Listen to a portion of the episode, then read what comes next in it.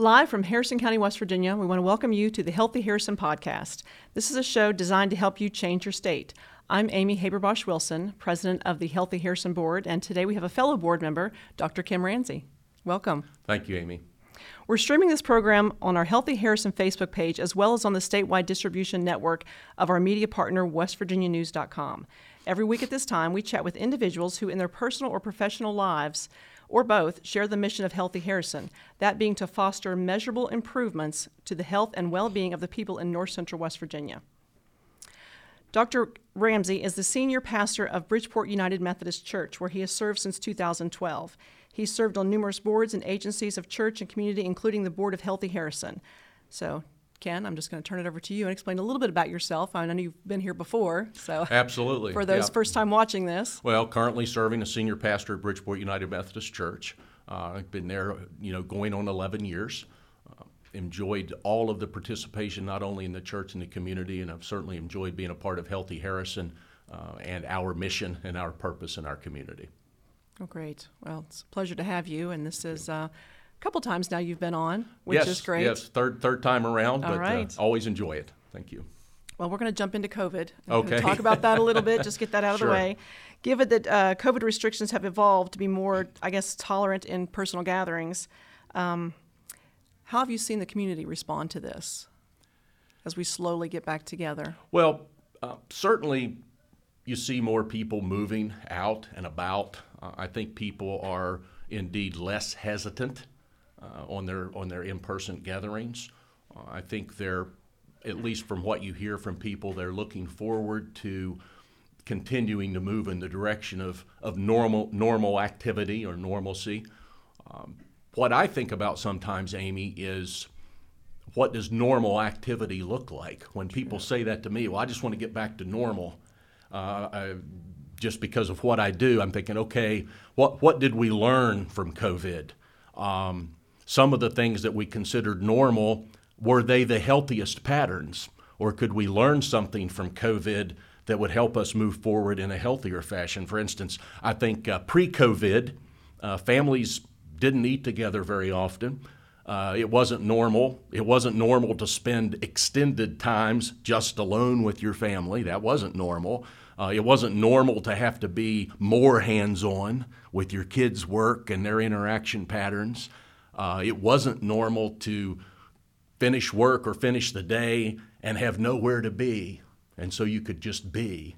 Uh, so even though certainly the negative impacts of isolation and disconnectedness, that, that's one piece of the puzzle, but I would just encourage people to think about are there things out of COVID that as you return to activity that you would still like to have?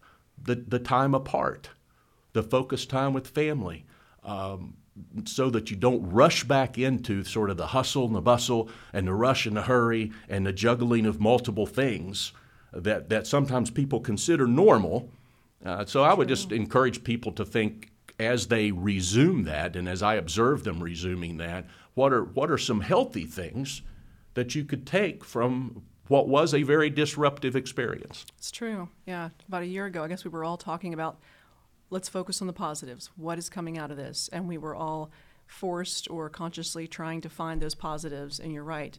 Two years in now, we, we don't want to forget those. I know a lot of game playing. You said dinners together. Absolutely. Right. For many of the individuals in the community, including the senior population, kind of getting back to this, like we talked about, normal life takes more time. What can we do as a community to minimize the fear and anxiety that exists around this whole process? Yeah, I think reconnecting and uh, reintegration when you've had your when you've had your pattern interrupted, uh, there's a certain set of stressors that come with that. And and what I would encourage folks to do is as you sort of reintegrate into uh, the culture and the society and so forth is to uh, number one do it with respect and kindness. Have an understanding heart. Realize people are going to be at different places with that for a while and, and respect that. Uh, let, let folks move and operate in their own comfort level in terms of reintegration instead of maybe laying guilt. Oh, well, why haven't you been here? Why haven't you? Why aren't you? You know, we, we get a little more confrontive during these times and just just step back, respect kindness, and then as you reengage and and reintegrate. Uh, I think people need to do that with a real sense of thankfulness and humility that, that we are emerging from this. And because you have a choice there, you can emerge from it with a sense of thankfulness and humility, or you can re- emerge from it with a sort of uh, "I told you so" mm-hmm. attitude. And again, I would opt for the for the more positive sense of that. Just respect, kindness, thankfulness. Hey, we're making it. We don't need to say "I told you so." We don't need to say "It's about time." Yeah. You know, all of those sort of things that that inflame now I think is the time to not inflame, but to just allow people to, to move into that and reintegrate at their own pace. Yeah, because everybody's at a different position. Exactly. Different. different place. Yeah. With the smaller groups, larger groups. I know the first conference I went to after all this, I didn't realize how anxious I was even going to it. I'm like, oh, finally, we're back together. This is great. And then all the people in the room, it just hit. Like, okay, I need my mask, I need my hand sanitizer. Yes. Am I ready to do this again? Exactly. and, and, and, again, everyone's processing that. Yeah. Uh, people process it in different ways, but everyone's processing it. So, what can you tell us about the church uh, as far as returning back to normalcy and?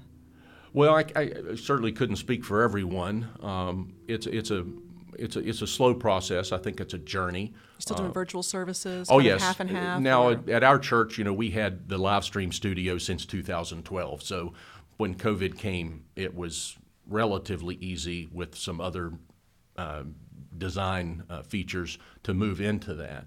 Uh, so we'll continue to do that, and I really have encouraged churches that I consult with to continue to offer that as an option uh, instead of just going back to where you were. If you've developed some virtual formats, keep those in place for people uh, because other people are going to come. Uh, they're going to come back in person. Ours are. They're not. They're not coming back in droves, right. but they're coming back in significant steps. Uh, and again, everyone's going to do that within their own within their own comfort level. So we don't lay a lot of guilt about that. We want people to be connected. Um, if you're here in person, wonderful. If you're still choosing the virtual option, wonderful. The main thing is to, in terms of the church language, is to stay connected with your faith, stay connected with your community of faith in whatever way seems to work best for you at this time. Have you seen the, the virtual uh, benefit for some? I know we've got state board meetings, and we went virtual and realized this has been great. You know, the attendance is better instead of all of you know throughout the state finding a, a central location to meet. We're all dialed in every month, and it makes it so much easier virtually. Well, and and I think on on my end of things, it, it's definitely become a good option. I mean, our device count, we we know how many devices log on live mm-hmm. and so forth and so on, and those device counts continually go up, and it also provides persons in other regions uh, if you will, to, yeah, to, to tune in. Or if someone's away on a work trip, on a vacation, can they can they in. can still feel that they're connected. And so I, I think the the virtual uh, the, the way in which people have had to develop the virtual alt, uh, option ha- has been a positive. That's good. It's clearly not the same. I realize that. It's just exactly. sometimes just being a person. Yeah. So many of the people return back to their offices, back to per- in person meetings, um, taken out of their comfort zones behind screens on Zoom calls. I know I've done plenty of those. Yes. Um, as such, we're re- uh, sp- really spending more time with our coworkers, more time with our superiors, more time chatter around the water cooler. So, what advice would you give us as we're being put back into this complex social situations? Because it's still a little leery when we talk about who all has already had it in the office, who hasn't had it in the office. Yeah. I think, you know, the return to work phenomenon for people, again, is, is different for everyone. But for those that are going back into that setting, uh, and, and if they have some, some uh, anxiety about that, um, I, I think there are a few things you can do. One is when you go back into the environment, it's a work, we're assuming a work environment we're talking about mm-hmm. here, is focus on what's in front of you Focus on what's in front of you. What are you there to do? What are you there to accomplish? That maintains the, I always say that maintains sort of the professional and proficient aspect of what you have to do. Uh, the other thing I encourage people to do is then find a rhythm because you've been out of rhythm for a while. So it's going to take you a while to find a rhythm of when when do I want to engage with a coworker, When do I just need to kind of disappear for a few minutes to catch my breath and not to be ashamed to have to do that because you've been absent from one another Yeah. for a long time. So I think it's important to find that rhythm uh, initially, especially instead of constantly being, you know, face to face or in. Let me, let me spend some time together, face to face, and then there are times that maybe I need to retreat to my cubicle or my office, or, or I just need to take a break. Um, that sort of thing. And then I think the final thing in the work environment, because so many people spend so many hours there, is to is to foster, be a person in the work environment uh, that fosters a sense of kindness and courtesy and, and, and you know patience those sort of qualities because people are going to be a little bit on edge to start with perhaps as they re-enter that so why not be the person that fosters what can be some very positive characteristics in the work environment so uh, you, know me with um, alliteration so those would be mine to focus uh, focus on what's in front of you find your your rhythm uh, and uh, and foster those type of positive qualities in the work environment, hopefully help them readjust and re-engage as they move into that. I like the rhythm, the routine, because I've seen both in the office now. Ones that will retreat right into their office and stay there, and others that just they've they're lacking that human contact that they want to talk a lot Yes, and find out things and socialize. They've missed it. absolutely. So yeah. you're right. It's that nice balance. You have to balance it out. Routine. Well, real quick, I'm going to. Um, commercial podcast here is brought to you by WVU Medicine, United Hospital Center, WVU, the State Journal, WestVirginiaNews.com, and Interaction Media. And thanks to them, we can continue our podcast. and we always appreciate them. Yes, yes, we do. So, working with people can be very stressful. We've talked about that. Um, what coaching can you give to people who struggle with social anxiety um, with themselves and with other coworkers? And, and I think that's higher now than it was previously. It's not Much, that yeah. anxiety hasn't always been a part of our, our life uh, in, in varying degrees, but I think it's intensified uh, for a lot of people. And, and most people who talk about anxiety will, will tell you, you know, there's external factors that contribute to that, but there's also internal dynamics. Uh, that that uh, that contribute to that. So I think that's what people need to focus on. A few things that I've tried to think about both for myself and for others is to be self-aware but other-centered when you are in the environment. I'm aware of myself, my strengths, my what what uh, causes me comfort, what causes me discomfort, etc. But I, I'm going to be other-centered. That is, I'm going to try to really get to know the other person and, and what you know uh, they're, they're talking about travel instead of immediately shifting it back to me i said well that sounds very interesting what did you like the most and so keep it toward that person especially people that may be awkward or anxious in social settings a lot of times that has to do with the fact that they think they have to contribute something personally and if you're other centered if you just ask a question to the other person let that person talk then that brings me to another one, which is listen instead of speak.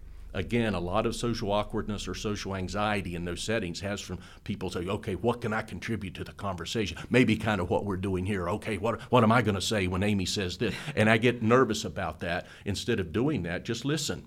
Listen to what the story's being told, listen to what the person's saying, ask a question about what they're saying. Uh, it, it's the old listen before speaking, and, and don't feel pressure to speak. It's okay to just listen, but if you do, maybe you just say something, you know, back to the person to let them talk some more about it.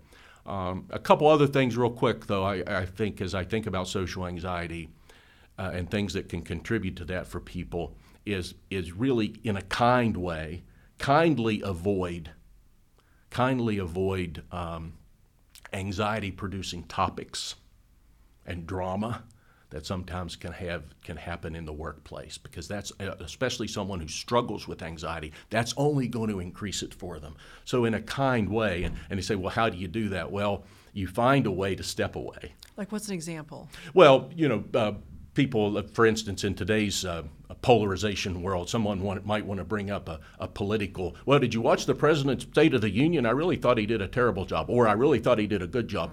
And, and if I'm not comfortable with that topic, that's going to produce anxiety True. internal for me because, oh, gee whiz, I'm here to do my job. I really didn't think I was going to analyze the particular political situation in the landscape. And, and, you know, so, so you find a way to kindly step out of that and, and say, well, I, you know, unfortunately, I didn't get to watch much of it. And you step out, you know, that sort of thing. And, and Uh, the other thing I say to people is, is if you get in a, and, and people who struggle with social anxiety uh, at a higher level will know what I'm talking about. Sometimes you're in, in that situation and you're really just almost in a daze. You're in a doubt because of the, the anxiety that's surrounding the conversation or the environment. And I always, little rhymes, you know how I do that. But I would say, when you're in a daze, reach for the phrase. And they say, What's a phrase? Well, a phrase would be, You know, I need to think more about that you know, give me, uh, I haven't really thought of it that way. Let me, let me process that a little bit. And so you're stepping yourself back, acknowledging the comment, but stepping yourself back to give yourself space instead of having to immediately engage. You know, that, that uh, can help someone who really, because it's true, people who struggle with a lot of social anxiety, yeah. they, they get in doubt and in a daze almost till they're, uh, uh, you know, and there's almost a panic that comes on. So I said, when you're in that daze, just reach for a phrase like, you know, I just need to think more about that. That's a kind way of saying I'm not ready, really ready right. to answer you right now. Like but that. but it lets you step back. Yeah. Well, I know for many people, bouncing back to work has been a struggle. The work-life balance has gone from working from home, which I've done quite a bit too, working yes. eight to ten-hour shifts. Um, I realize that too. You don't really have a clock. Sometimes you're you wake up early. And if you're up at five o'clock, I'm going to jump into work. Go and into you realize work. seven o'clock, like I'm still doing stuff because you're home. It's easy to exactly. do it. Exactly. So, what advice do you give to someone that is feeling the, the effects of this whole shift? Um, well, I think first, first and foremost, they need to be easy on themselves and give them time to readjust. Give yourself time to readjust. It's going to take. Think how long you've been out for some people. So you've been out that long, it, you can't just immediately. A lot of people can't just immediately go back to what they were doing. Give yourself time to, to make that adjustment. Uh, pay attention to your health, healthy Harrison. Mm-hmm. Pay attention, not just, you know, physical health, mental and emotional well-being. Pay attention to yourself because sometimes if you go right back to an eight or 10 or 12 hour shift, all of a sudden everything from nutrition to, uh, to time apart to think things through with reflection, that goes out the door, um, you know, again. Uh, and, and the other thing we can do is to put patterns in place that help us rather than hinder us as we move as we move back into that. Uh, the example would be instead of instead of rushing out the door every morning. You know, there are people that feel like every single day they're rushing out the door to get where they need to be. Well, put a different pattern in place. You know, a little earlier maybe you start. Um, you know, those kind of things. Very small steps that people can take. Uh, and then maybe a final uh, a final thing I would think of is is which I've uh, in our previous podcasts I've mentioned, and that is don't overbook your life. I really think one of the greatest hazards of our culture right now is the tendency for people to overbook their lives. And so if you do that, everything's going to feel rushed. Everything's going to feel crowded. Everything's going to be uh, magnified and intense. Don't overbook your life. Figure out a way to schedule the time that you need to be you, to be with your family, to be in significant relationships.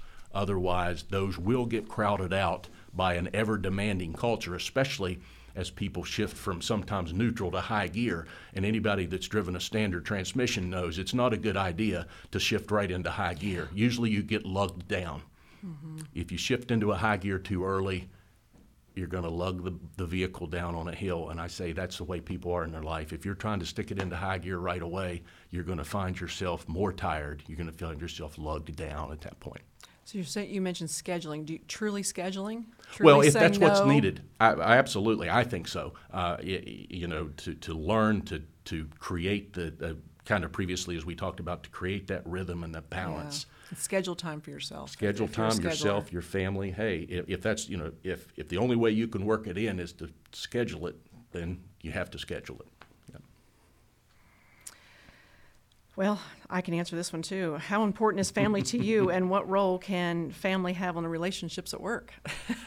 Everybody has their opinion on that one. Well, and, and uh, you know, it, it, that is a very personal question uh, for, for folks to answer. But in my own life, I guess it really comes down to, um, I would say, rootedness and groundedness.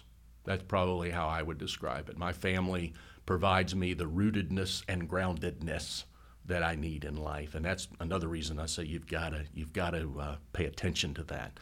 You've got to foster that. It's like the the big tree with deep roots. You know, the storm comes and somehow it's still standing. Why? The roots.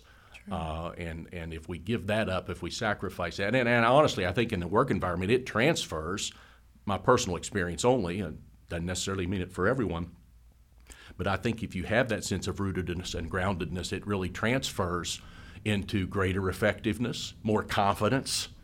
You know, you, you feel like somebody's got your back. You feel like that, hey, even if this project fails, I'm still going home. My kids are going to love me. We're going to have a great time, and this is wonderful life. And then I'm ready to try it again. Uh, so whether it's failure or success, I think having that rootedness uh, in your family is very important. And we started this by saying, you know, the dinners at home, the games that you're playing, the time that you spent with your family. So yeah, not losing that. Yep. So, you're a positive role model in the community, um, extremely positive role model. Uh, continue to be. How do you stay positive for for Ken? Well, uh, you know, I, I'm not sure. I I hope you always hope you're a positive role model. Everyone has their imperfections and, and uh, shortcomings, by sure. But I think positivity is related to three things briefly identity, adaptability, and receptivity. I think positivity is related to am I do I have a strong sense of self-worth and self-value? And a lot of that for me is a faith answer. Because of my faith in God that creates a sense of worth uh, self-value so a, a, an identity out of that. That creates positivity. I think being able to adapt. A lot of people during COVID found themselves unable to adapt. Uh, there was a, a, a, for many people in our culture, there was a low level of adaptivity, especially when that adaptivity was forced upon them. I always say to people, there were a lot of unhappy people already, and now I have an excuse to be unhappy because COVID came.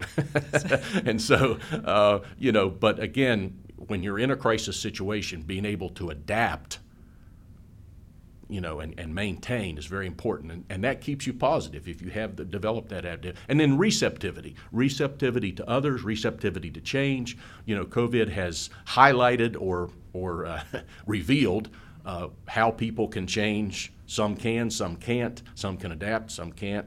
Uh, they're receptive to others. They're listening to other people. They're concerned about other people. That receptivity.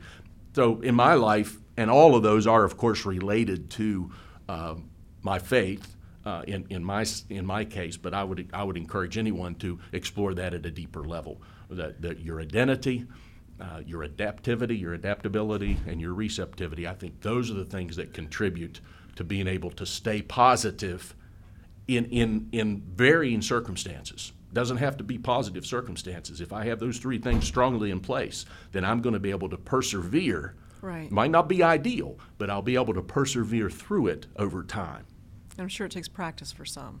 Well, just like just like in physical health, the repetition and the pattern and the habit makes me stronger. If I lift weights every other day, if I stay with that pattern over time, not instantaneously, but over time, Right. I'm going to improve. So also people don't because it, it has a different category for people, but in terms of your mental and emotional health, it's the same thing. You have to rehearse things practice things that increase that sense of positivity and increase that sense of well-being. Healthy habits, micro resolutions, all the little things we've That's talked exactly about. Yep. that's exactly it. Well, I know you that your role as a spiritual leader for many of the citizens in North Central West Virginia. How important is spirituality for maintaining that positive look on life? Well, I alluded to that. Yeah. Uh, and and uh, I, I think I would I would say to the folks who may be watching or listening, um, the, that that that spirited, that spirit source or source of giftedness in your life. Uh, for me, it, it is in you know my, my role as a, as a Christian minister and, and, and in my faith. That could be different for someone else. Uh, understand that, but it's still a spiritual dynamic. It's that internal dynamic of, of the larger sense of the giftedness and, and spirituality that, that pervades all of life. And, and for me, it, a, a strong spiritual life provides uh, both the infrastructure and the foundation uh, for life, kind of that infrastructure, like the, the, uh, the pylons of a bridge, you know, uh, the, the, the, infrastructure part, the part that holds it up. Uh, it also, I think, gives equipment needed to face life. a, a sp- strong spiritual life equips me. So if I want to, not only myself but my kids, you know, I remember my dad used to always say, he handed me a flashlight when I when I started driving, and he said, "Put this flashlight in the car. You're going to need this." And I'm like, ah, you know, I'm a dad. Well, you need a flashlight in the car. You know, I got the headlights. I got until one time on a country road, I broke down, and then all of a sudden, oh, yeah, I need the flashlight. It was an important piece of equipment, and and very small example to say to people, I want to equip my children, those that I care about, those in my family. I don't want them to go out in the culture unequipped. And I believe that a, that a, strong spiritual life is one way of equipping one another, giving one another the, you're going to need this. You might not see it right now, but you're going to need this a, as you move forward. And then finally, I think a, a deeper spiritual life and component really gives you a, larger perspective on life. It's the panoramic. I think a strong spiritual life helps me to see a larger picture so that I could decide as, as, a, as an elderly uh, wise one once said, keeps my who's and my what's in order. Who matters the most and what matters the most? The most. Let everything else fade out. If I know who matters the most, for me again, faith answer, and what matters the most, then all those other things that we spend so much time on that don't matter uh, can fade away. But I think a deep spiritual life helps you have uh, that, that scenic view, mm-hmm. if you will, to be able to make the choices that lead you in that direction. Well, Dr. Ramsey, Ken, thank you so much. This has been great. I know it's it's been a pleasure working with you on the board, but you know, it's good too and kind of dig a little bit deeper in some of these. Absolutely, glad to be here and um, and uh, glad to have the conversation. I appreciate it. Thank you. We want to thank everyone today for joining us for the Healthy Harrison podcast. It is our goal to change your state of mind and ultimately change the state here in North Central West Virginia. If you want more help right now, please visit thehealthyharrison.org or visit Healthy Harrison Facebook page and give us a like. You'll find lots of support and you can stream past episodes of our podcast on the Facebook page. Again, we'd like to thank our sponsors WVU Medicine, United Hospital Center, West Virginia University, the State Journal, WestVirginiaNews.com, and Interaction Media. On behalf of Healthy Harrison, Ken and I would both like to thank you for joining us today. See you next time.